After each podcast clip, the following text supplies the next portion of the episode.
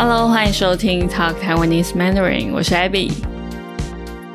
今天我想要来推荐两部台剧。前阵子我看到有一位听众的留言，他说希望我可以推荐一些好看的台剧。我今天就想说来推荐我最近看的觉得不错的两部台剧。这两部刚好都是跟政治有关的。我本身并不是特别常看剧的人，也蛮挑的。那这两部我觉得题材蛮特别的，在台湾来说是很少见的题材。第一部是国际桥牌社，它有两季，我目前只看了第一季而已。它的第一季是在二零二零年播出的。那这一部剧它是台湾的第一部政治剧。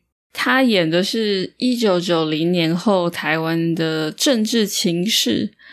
一九九零年那个时候的台湾刚开始民主化，原本长期以来都是独裁政权，就是只有一个政党，然后慢慢的走向民主的过程。那对我来说很有趣的点是，我自己是一九九零年底出生的。所以对那个时候的台湾并不了解，因为我才刚出生，我只知道说哦哪一年发生了什么重大的事件，例如说哪一年换了哪一位总统，然后哪一年是第一次的总统大选，第一次有选举，我只知道一些重大事件，但是对于一些细节或是当时的情况，其实不太了解。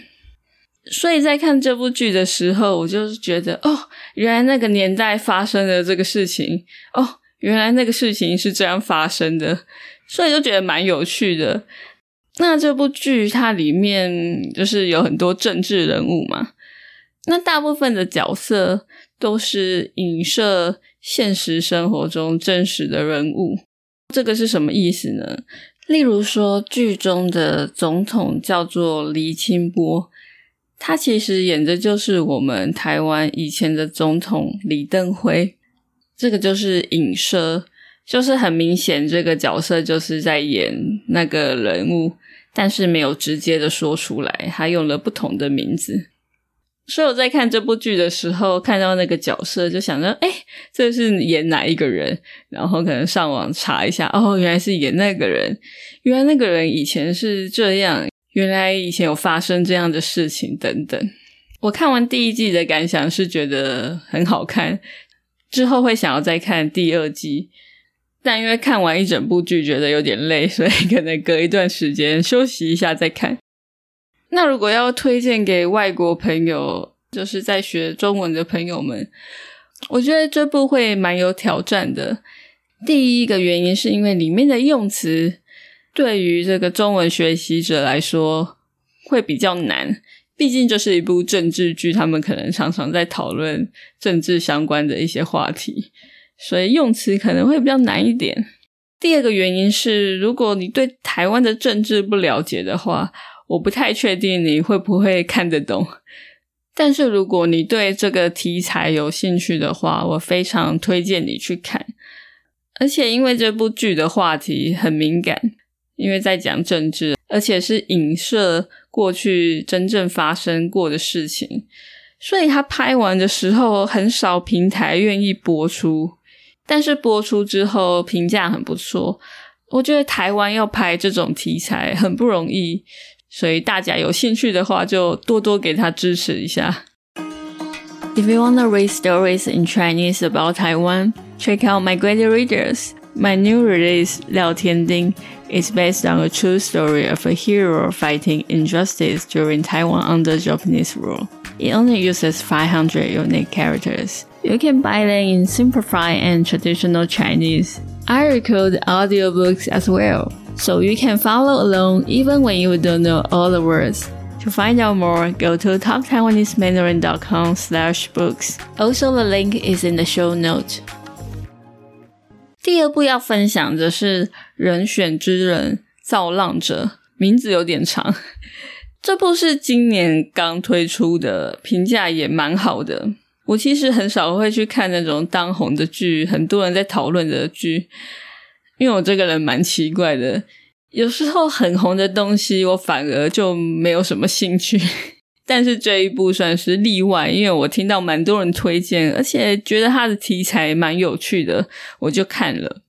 那这一部讲的是政治幕僚的生活，也就是那些替政治人物工作，在幕后帮忙处理各种事情的人。在这部剧的一开始，就会告诉你说，距离总统选举只剩几个月了。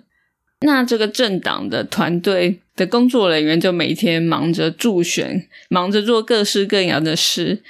因为选举在台湾是一件大事，竞争很激烈。在这部剧中，我们就会看到这些幕僚忙着想点子，例如说，像是对手说了什么有争议的话。就把它抓出来，然后放在社群媒体上之类的，或是说自己的某个议题或是言论被对手攻击了，要怎么回应等等。在这部剧就会看到这些幕僚的日常生活，每天忙着应对各种事情，所以他的主角并不是政治人物本身，而是这些政治人物的幕僚。我自己看完是觉得蛮好看的，而且它只有八集，不会拖戏拖太久，就是演的很慢什么的。那在这里我就不去讨论这个剧情了，就大家有兴趣的话就自己去看吧。跟刚刚那部比起来，国际桥拍摄比较严肃，因为它讨论的就是政治的议题，还有过去历史上发生什么事。那这部人选之人就比较轻松，而且对外国朋友来说应该会比较好懂。它的剧情比较生活化，除了在讲幕僚的工作之外，也有聊到他们的私下的生活等等。好，以上这两部就是我这阵子看了想跟大家分享的两部剧。除了这两部之外呢，我以前其实也有介绍过别的，在第三十一集我介绍了《试罪者》。还有在第六十四集，我也有介绍《返校》这两部台剧，我觉得都很好看。如果没有听过这两集的朋友，你们可以去听听看我的介绍，或是你也可以直接去看那两部剧，就是《试罪者》跟《返校》。那前几年我也有看了一部叫做《麻醉风暴》，这部是比较久以前了，但是也蛮好看的。他在讲的是台湾医疗方面的一些议题。也是偏有一点点沉重，但是我觉得还好，蛮好看的，推荐给大家。嗯，因为我看的剧其实蛮少的，我比较爱看电影。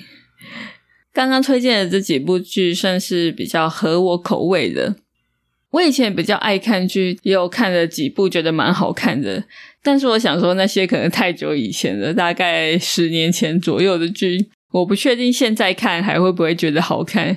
而且，就算推荐给你们，你们应该也比较难找到要去哪里看，所以就先算了。我就推荐这几部比较最近几年的剧。好，以上就是今天的分享。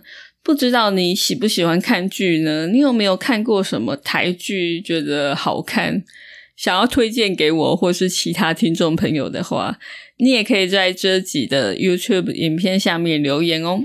最后也要特别感谢所有在 Patreon 上面支持我的听众朋友们，感谢你们的赞助，让我可以继续制作节目。